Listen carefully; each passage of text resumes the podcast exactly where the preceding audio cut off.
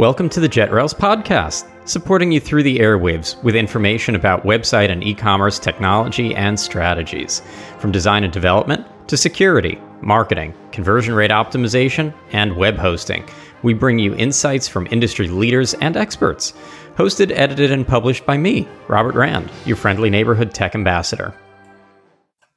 Hi, and welcome to another episode from the JetRails podcast. Today, uh, we're going to be talking with Max from the Paystand team. And after an initial chat with Max, it got me talking about, you know, payment processors and if they actually work for merchants like e-commerce merchants and retailers uh, or who their customers really are uh, who the payment processing industry is really there to support and uh, how that's evolving and so with no further ado max would you do the honors of introducing yourself yeah, thank you so much, Robert. So uh, Max Robin, Max Robbins here at Paystand. I head up our channel and alliance program. Um, so you know we're really looking to do a lot of things, and you know I'm sure we'll get into that. But um, one of the big ways that we're going to market is um, by vertical, by software, by technology platform. Um, so ERPs are huge, and then another one that I'm focusing on with my team now is the e-commerce market um, because you know I think there's a lot of really really ripe opportunity for us to breathe new fresh light into you know how payment interacts with the e-commerce space, um, and I'm excited to talk about that today. Awesome, and I'm going to jump right in with one of my favorite questions. How did Paystand get its name? Do you have a particular backstory on that, or is it an unknown? Yeah, I mean, I so I can't speak for our founder, but um, you know, I think it, it, the the wording itself is actually fairly uh, indicative to what we're actually trying to accomplish in the industry. Um, ultimately, we're we're taking a stand as um, you know we've looked at the financial infrastructure as it's been set up. I mean, literally dating back to the 1700s, and has really just turned into this um, antiquated legacy uh, system that hasn't evolved and more importantly hasn't given customers what they need to grow. Um, we're, we're sort of taking a stand against that.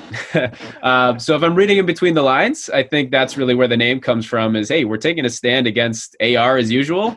And um, and there's a lot to, a lot to unpack in the name for sure. Oh good. So you're taking a stand against a bunch of billion dollar companies. I this is going to be interesting already.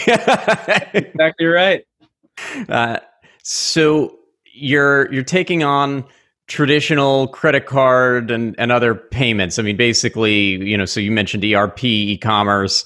Um, you know, there's a limited number of of traditional payment methods that are commonly used. Uh, you know, your credit and debit cards, ACH.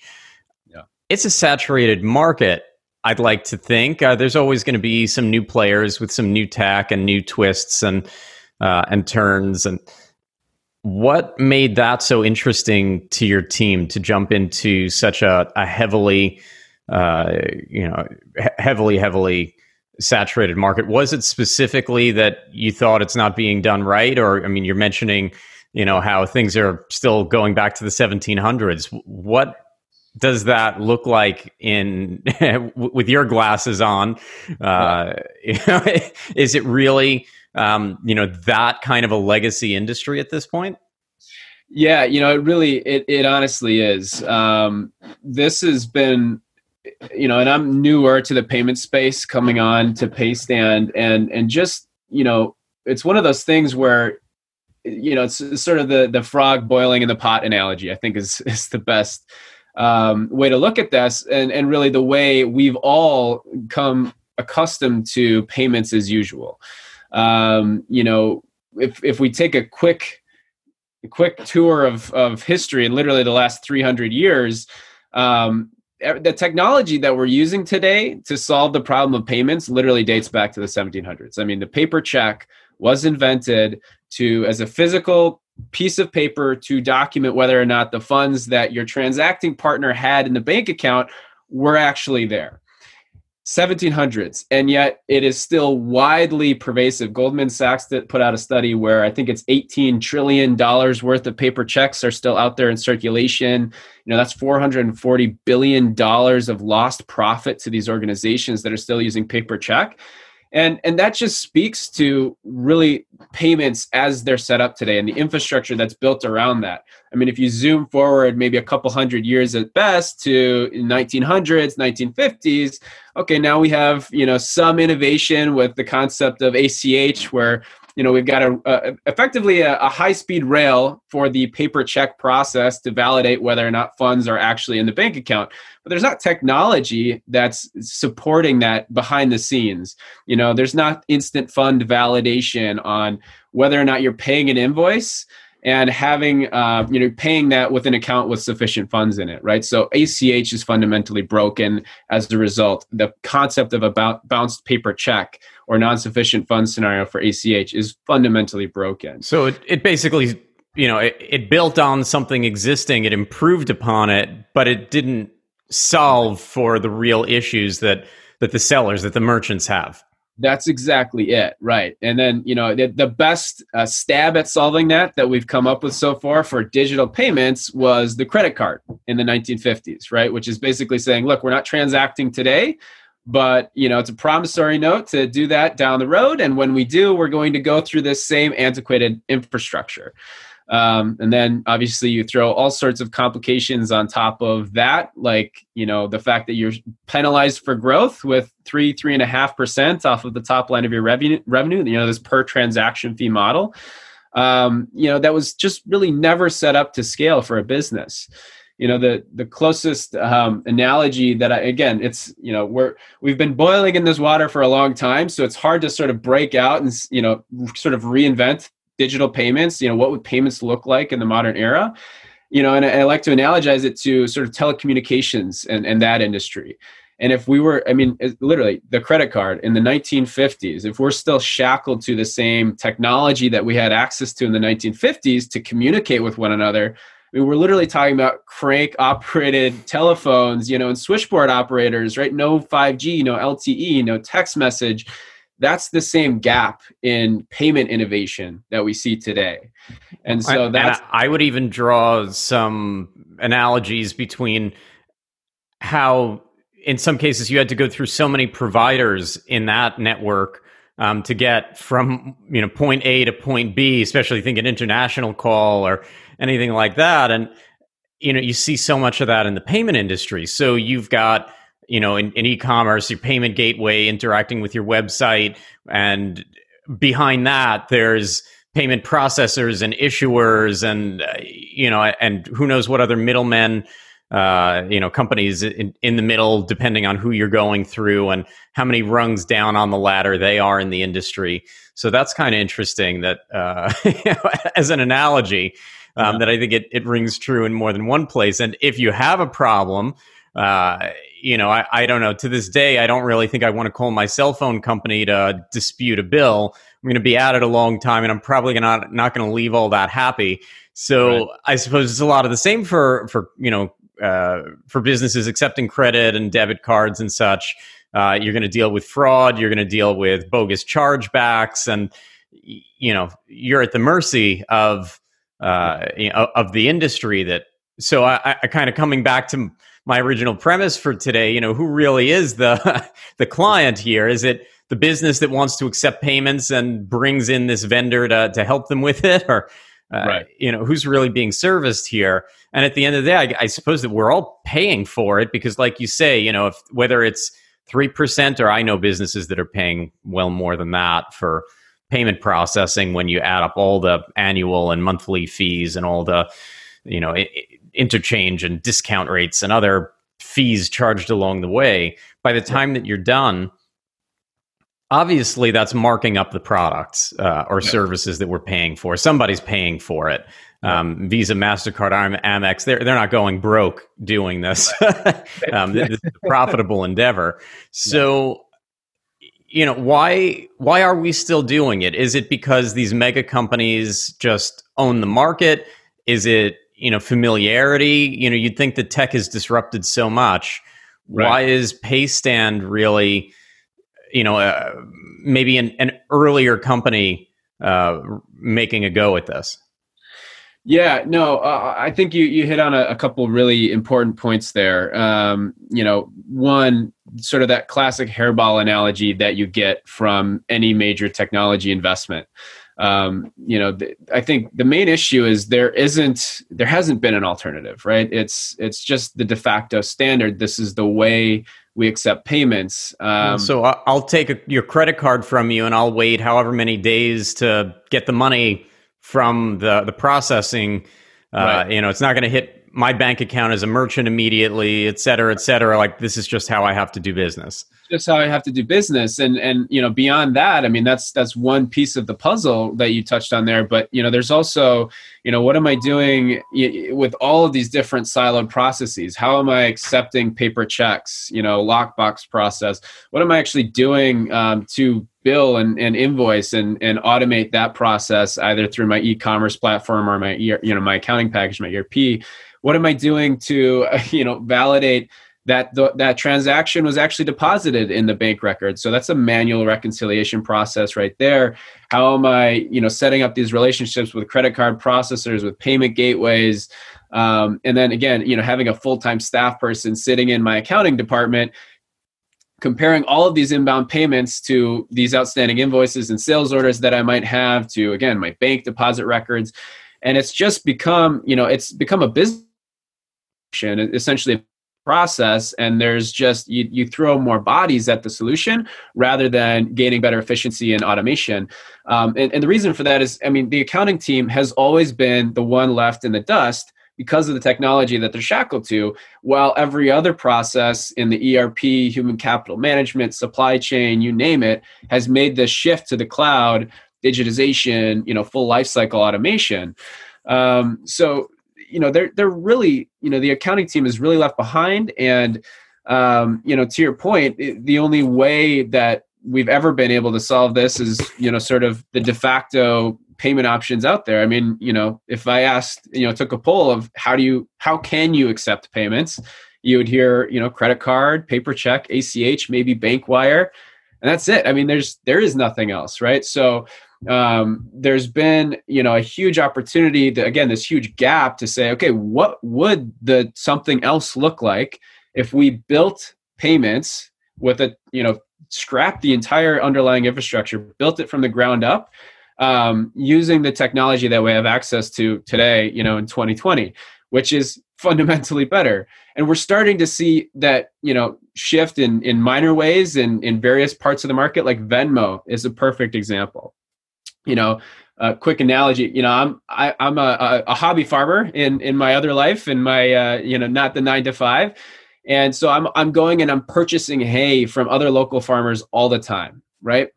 it's not a transaction that screams digitization and you know lifecycle automation and cloud and all the stuff that I just you know espouse. But when I'm doing that, nine times out of ten, I'm expecting to pay on you know with my phone using Venmo to to this other farmer, and I'm not going to pay three percent to do that. I'm just it's just a digital way of giving money to you know the person I'm I'm buying something from. Well, and it's so, a convenience to the banks because they don't have to have you dealing with tellers or machines to you know put the cash in, take the cash out, do everything that you're actually in some ways helping some of their operating uh, procedures and expense. So you know, I, right. in a lot of ways, we are all part of efficiency that's happening for the banks, but we yeah. don't always benefit from it.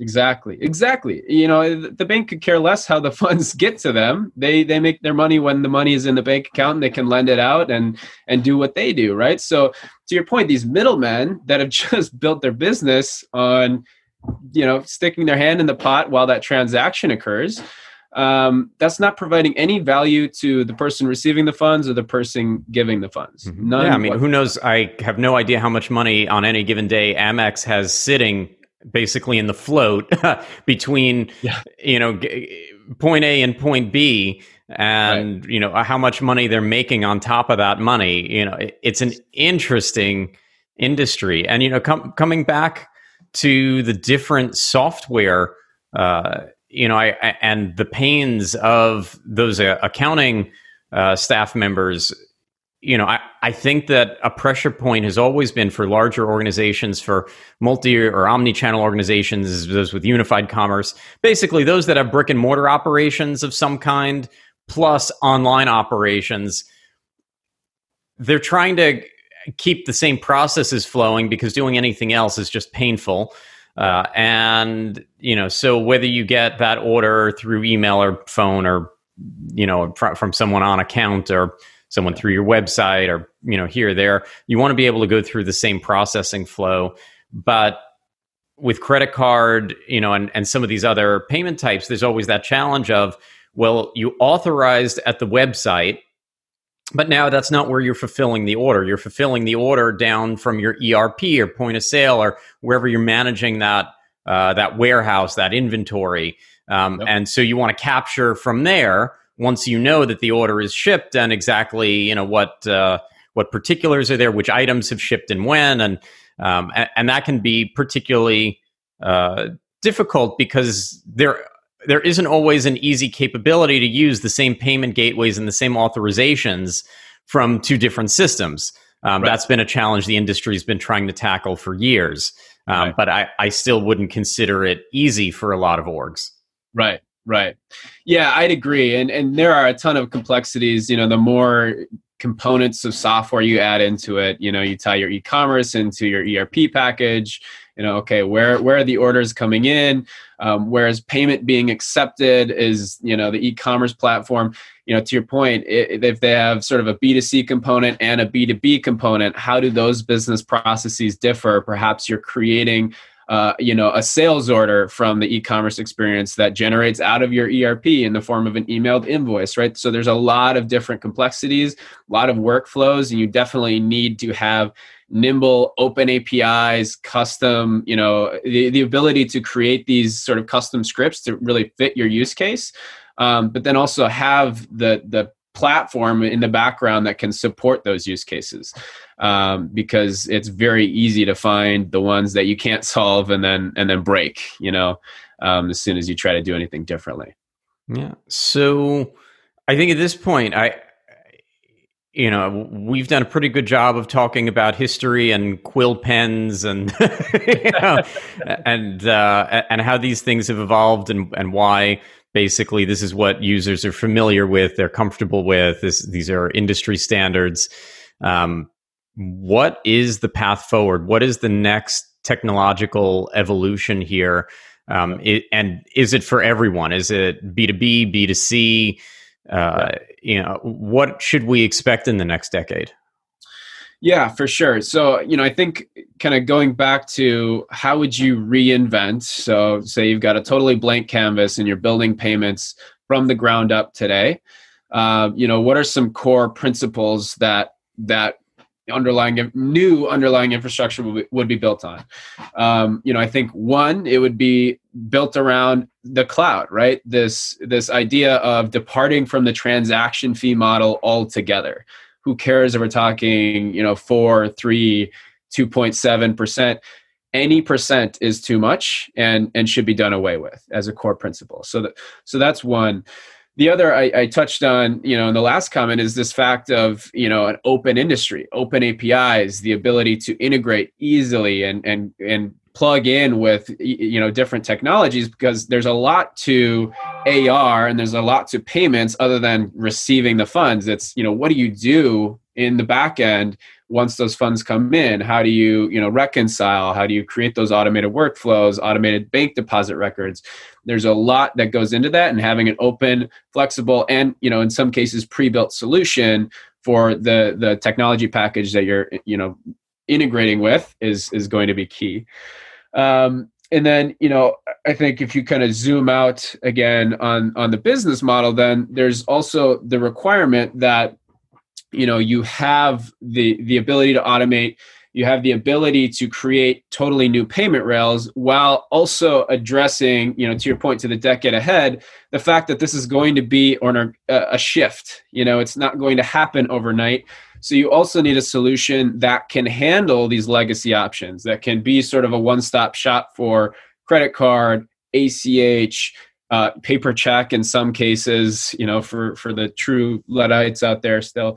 And then, um, hey, I like balancing my checkbook. Okay, I've got a yeah. check register, and I sleep better at night after I've I've sat there with my abacus, and uh, yes. and, and, I know that everything is right in the world. That yeah, nothing no, is as relaxing as sipping some herbal tea at night and uh, and and crunching some numbers. Oh. Yeah, no, it's it's definitely a, a, pastime of mine too, and and I, I certainly enjoy the abacus, but you know, I think uh, especially with the the new generation, you know, it's it's going to be a harder sell for that to be an ongoing hobby. Um, no, I I actually I have a checkbook register sitting wow. on my desk, yeah, so I'm I'm old. uh, yeah, no, I, I wasn't actually joking there. I mean, the herbal tea, maybe you know some uh, some yeah, evenings, but uh, yeah, uh, yeah. Hey, what could you do? Don't work. Um, yeah i mean so you have to be able to you know account for that right? And account for you know the, the luddites like yourself that that are going to take some time right to to make this transition. Um, and then you know the coup de grace right the the the most important piece is actually have the technology that mm-hmm. is built from the ground up with sort of the venmo like mentality but for business to business transactions um, so, how would you create a bank network, a payments as a service network that does things like you know incorporate blockchain, have immutable ledgers, right, where you you have you know baked in security, but you're also relying on the fact that you know these these banks want you know they want to uh, interact with you more efficiently. They want to move funds more quickly. They want to do it in a way that provides instant fund validation before the transaction occurs. So i'm not paying you with you know an account that doesn't have the 2000 a promise that can't be kept. Yeah. Exactly you know. is, i mean look I, a lot of us today only really write checks when there's a you know some kind of a wedding or you know milestone or something. And you know it feels a little weird to put a little printout from I don't know, from Venmo or Zelle. I don't know what people do anymore, but you know, so once in a while you feel like you still use a paper check, but those those right. checkbooks last a long time now. Uh, yeah, they, uh, touch them for a while. So, so I think that I mean that that's kind of it from a core principle perspective. You you know you need no transaction fees. This this true like subscription model, this payments as a service model, the Netflix versus Blockbuster of payments. This you know flexible open APIs and and really the ability to create a, tran- a transition path for your pay- payer base for you know the 40% that are doing credit card and the 30% or 25 or whatever that are doing paper check still over to the new rail. So new rail i'm i'm going to ask a few deeper questions because i i don't know. Yeah. uh, I, i'm pretty interested. What happens when uh, if there's a dispute is there a mechanism for that similar to what happens in the payment card industry with credit card? Or um, is that between the buyer and seller to sort out between themselves? Yeah ultimately um, you know from a business relationship it's it's always going to be with the buyer and seller. Um, so so there is you know that that's sort of unavoidable because now i mean you're having a business level dispute and that needs to be resolved um, but yes, similar to what you know the, the credit card industry has done. Essentially, whoever is owning the the process of being the payment processor, whatever rail that looks like, has to have the data and and be able to support in in those scenarios. Mm-hmm. Uh, so that's certainly you know even with the new rail, that's that's baked in. That's part of you know the security. That's part of you know especially with Paystand and, and the way our network is built the fact that we're built on blockchain and we have this immutable ledger to show, you know, and have that assurity um, that these transactions occurred. Here's the date. Here's why. Um, and and really back up with data anytime those those disputes occur. That's that's always going to be really important. But I'd say it's it's key to have you know a, a network and really uh, a provider that's able to access that data easily and then have a commitment to supporting you with that. That makes sense. So yeah. sticking with that thought for a second if the user, uh, if the shopper um, says, "I never received that order," or you know, I some I can't you know, I can't reach the company. You know, I ordered it through their website. They're not responsive. I haven't gotten it. Um, is is there in your mind, you know, as this progresses, is there some kind of a dispute mechanism, or is this more of we've uh, you know, we've standardized this process, and you know, really, these folks have to come to terms themselves, um, or or maybe bring the bank in on it to say, you know, this is fraud, and they they haven't uh, made good on their obligation here for the monies provided. Yeah, so you know, I think you need you baked in fraud measures to begin with to just reduce you know chargebacks in general, right? And so you've you've got the ability to monitor these transactions as they're occurring, mm-hmm. uh, be able to monitor the activity on your e-commerce website. You know, do they come in and you know immediately go and and click the the most expensive um, you know uh, solution there you know how much time are they browsing there's a lot of great solutions out there to really help you know detect and, and monitor fraud to begin with um, but yeah, once I mean, the idea is to reduce chargebacks. Period. Mm-hmm. Uh, once a chargeback occurs, you know, then it's it's a, a, a battle of data. You know, in, in every scenario. Um, so, so there are these mechanisms. There are you know pre-built you know kind of re- resolution paths. Um, but I think the the idea overall is how do I reduce chargebacks? Period. Mm-hmm. Um, and, and well, just, and you know there are there's a good healthy percentage of chargebacks that come from you know stolen credit cards and uh, you know as opposed to uh, friendly fraud that come from uh, you know bots and criminal networks and other things and being able to have a better process of identifying the shopper as legitimate that's yeah. absolutely uh, huge. Uh, yeah. In that same vein, I know that there are a lot of e-commerce and, and other sellers that provide custom goods or goods that aren't always on the shelf. And mm-hmm. so they'll typically authorize at the time of purchase to make, you know, to check the credit card for availability, maybe put a hold on on uh, on funds, but they won't capture. They won't actually take the funds yep. until they ship with this being more instantaneous, is there a similar mechanism? So if I'm ordering, uh, I don't know, a custom made desk, uh, right. you know that that I'm the funds aren't leaving my hand until they know that they've gotten it, you know, put together and they're going to ship it out to me. Yeah, absolutely, and and there's a ton of different you know business process flows to dig in on on on that. Um, you know, just a quick note on the on the chargeback piece before I jump to that question um, you know, one of the things with actually paying with your bank and in your bank UI mm-hmm. and the built-in security measures, you know, multiple two-factor authentication and authentication, yeah you're it, it's much less likely that you're going to have that you know stolen credit card scenario that's you know clearly um, you know clearly not you right yeah I, have had credit cards you know pop up as with fraudulent charges that you know somewhere the card got skimmed or stolen but uh, you know luckily um, knock on wood, right? It's, it's not something that you hear as much about with bank yeah. accounts, and yeah. for good reasons. So that, not that it doesn't happen, but uh, that it, typically harder uh, yeah. to to get to. So that makes sense. So that's sort of one of the natural outputs and benefits of making that shift from you know these credit cards, paper checks. You know, you can steal a paper check just as easily, right? And and you know now you've got the routing and account number and all sorts of stuff. Um, but uh, so going back to your your next question. I'm sorry. Can you repeat what? what oh yeah, I was just sorry. Authorize and capture. Um, yeah, sellers yeah. that aren't going to ship immediately. Yeah. So so the business process flows that that go into that. I mean, it, it, again, it depends on what you're using for your ERP. It depends on how you want to capture and authorize and, and release that you know that information. But absolutely. Um, there's there's all sorts of different kind of stopgap measures you can place. You can have you know e- your e-commerce essentially act as a, an order creation tool sales order and then um, you know that factors into how you invoice out of your erp which we touched on earlier. And maybe you're only actually sending that invoice out with a pay now button once they receive the goods or once it's shipped right? So so there's a lot of different ways um, you know to to make sure that that's um, you know accounted for in the business process flow. Yep. Interesting.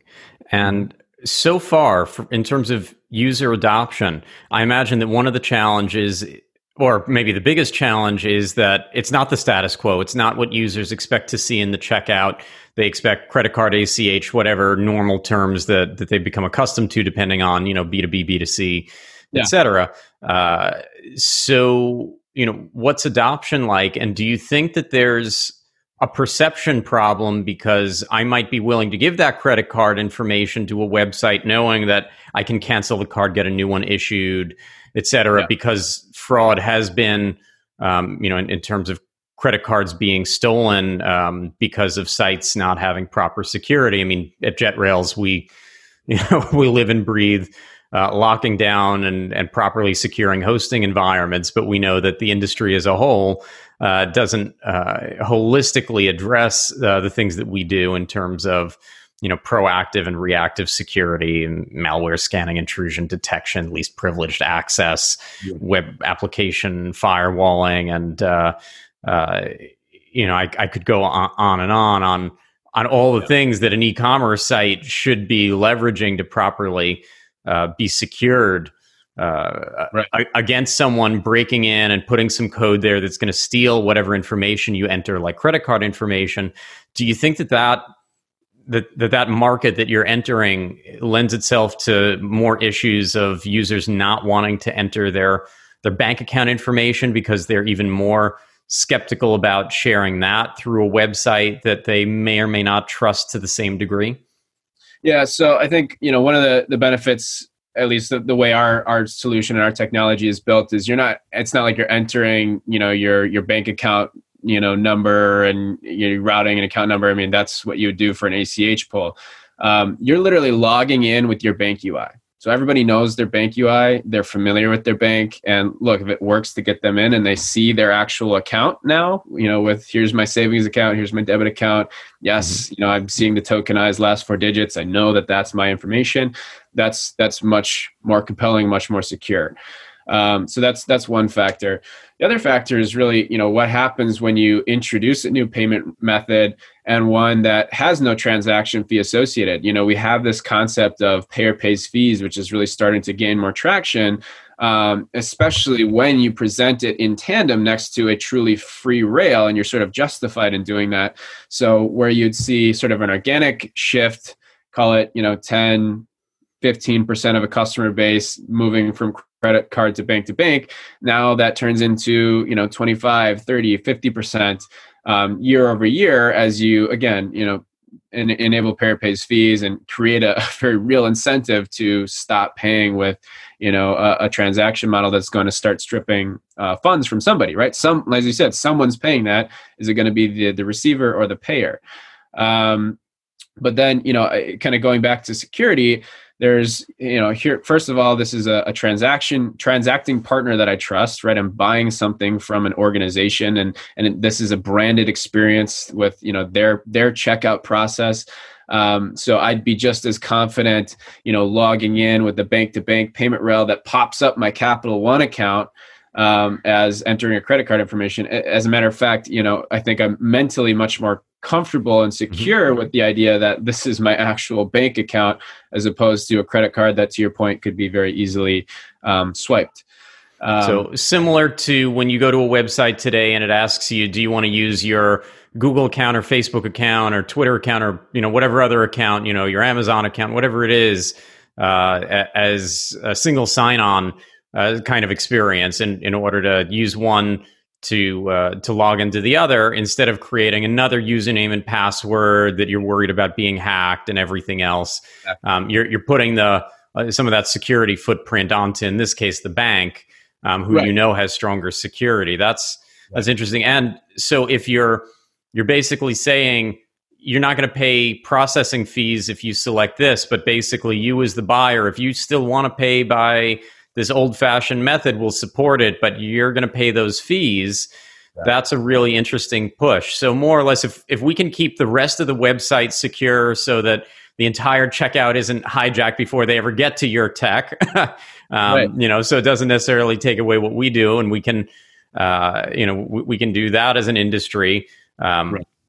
Then then it's in pretty good shape. And uh, in terms of speed, you know, you're it's basically for the most part is it is it uh, focused on the amount of time it takes these third party banks to go through their login procedure however fast their servers are moving yeah exactly. It's it's you know it's not an instantaneous transaction because yes we're still interacting with a bank at the end of the day. Um, so you know it's it's certainly faster than an ach pull where you know you might be waiting five plus business days especially if you have a non, you know non-sufficient funds scenario that just adds to this days of sales outstanding metric that we're really looking to reduce. Um, actually quite drastically. We typically see a 60, 62%, I think was the latest stat reduction in days of sales outstanding. Um, but but yeah, you know, call it three days, you know, or or less, right, for the funds to actually show up in in your bank account. Um, so it's it's a much much quicker rail. Um, you know and, and again then having the peace of mind with the technology built in the background to say okay once that actually occurs um, how is that reflected in my bank deposit record? You know how is that reflected in my e-commerce experience or my erp um, and actually be able to leverage pre-built solutions or open apis to reflect that i think is really important. And have that peace of mind that you know i don't really need to wait around and, and you know care about how long it's going to take. I know it's going to be you know a, a non-human uh, intervention to to see that through. So um, are there currently limitations on how many banks are interfacing with this kind of technology, or by and large, are most banks really uh, already set up to support it? I, I, imagine all the big ones are. Uh, yeah. Yeah. So, you know, if, if, I'm using a credit union or some kind of a smaller organization, am I potentially still locked out of this uh, for a little bit longer? You know, I haven't come across one yet. Um, at least our network, the way it's built, uh, it, it encompasses 98% of all open bank accounts in the United States. Wow.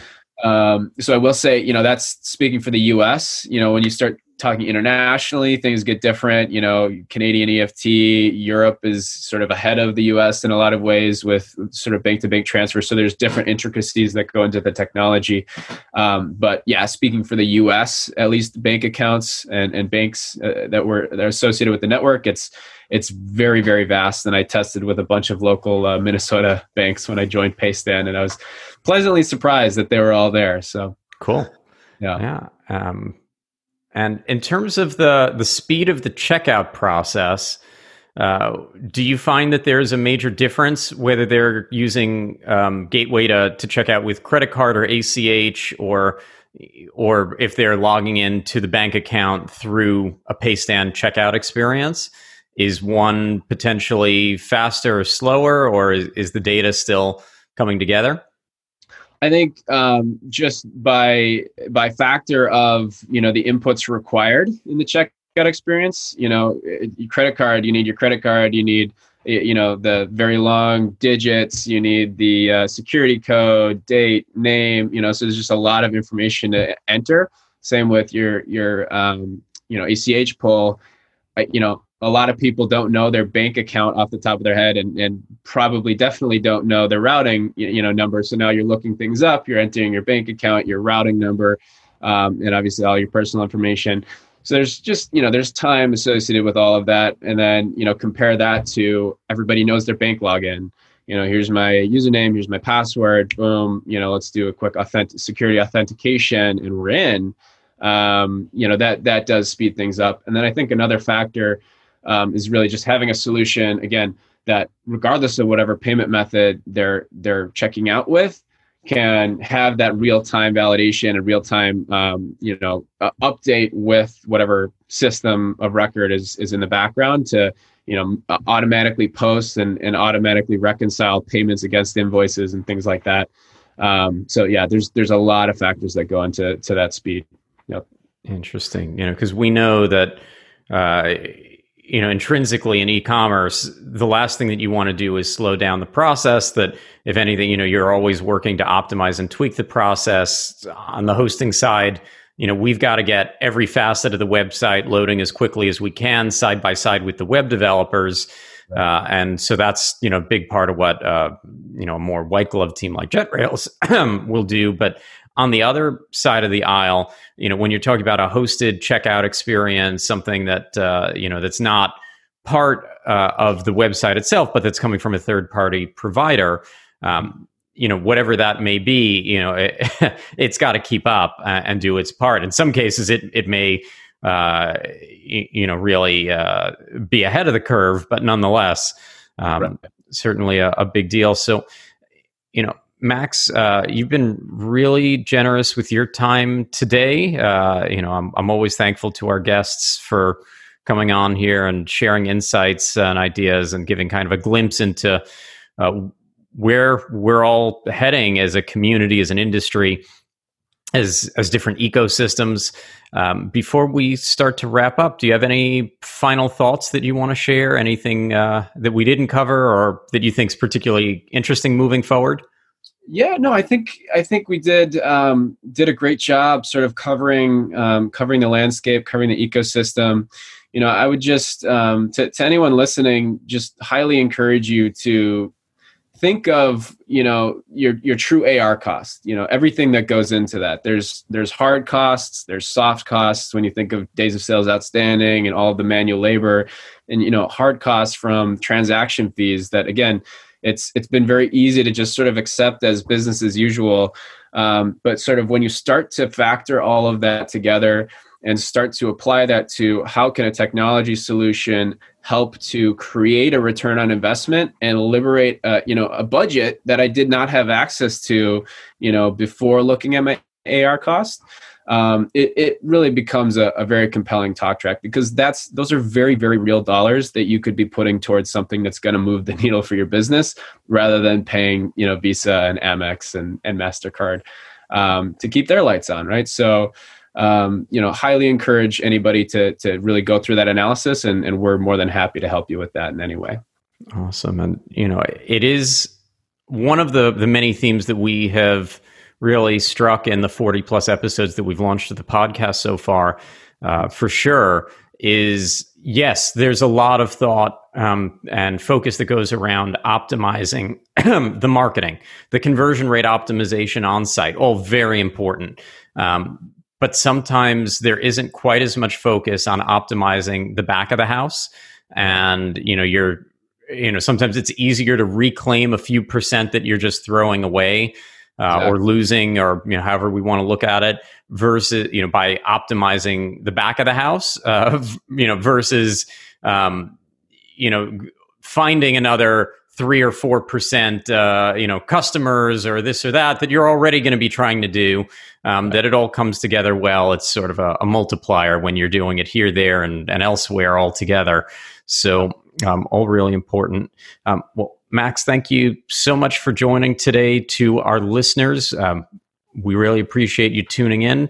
Uh, we have a lot of new content coming your way. So uh, we hope that you'll continue to subscribe and, and follow uh, in order to keep up with that. And we wish you happy selling. Yeah. Thank you so much. It's been a pleasure. Thanks for listening to the JetRails podcast. You can subscribe wherever you listen to podcasts. We also post full videos of most episodes on the JetRails YouTube and Facebook channels. You can find links at jetrails.com forward slash podcast. Have questions about an episode? Is there a topic you'd like us to cover in the future? We're at JetRails on LinkedIn and Twitter. Do you want to sponsor this podcast? Sorry, but we're committed to ad free listening. We are, however, always looking for guests that our listeners will benefit from. And don't forget to like the podcast on whatever platform you're tuning in from. It's a small ask, but it's a big help. We appreciate it, and more importantly, we appreciate you.